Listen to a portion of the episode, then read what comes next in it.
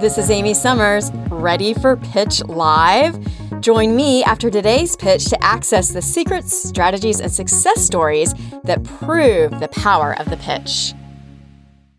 Might you be able to point me in the right direction? Before you make a request, drop the might. You want to drop the might like you drop a mic. People tend to use the word might to soften a request, but words like might may not help you to achieve your goal. The pitch challenge today, instead of might, say, would you please point me in the right direction? Even better, would you please direct me to the appropriate person overseeing the project?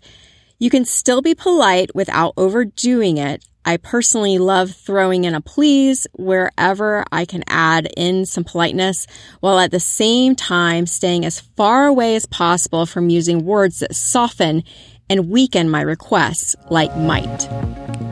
Enjoying the pitch? Then subscribe to the Pitch Live podcast.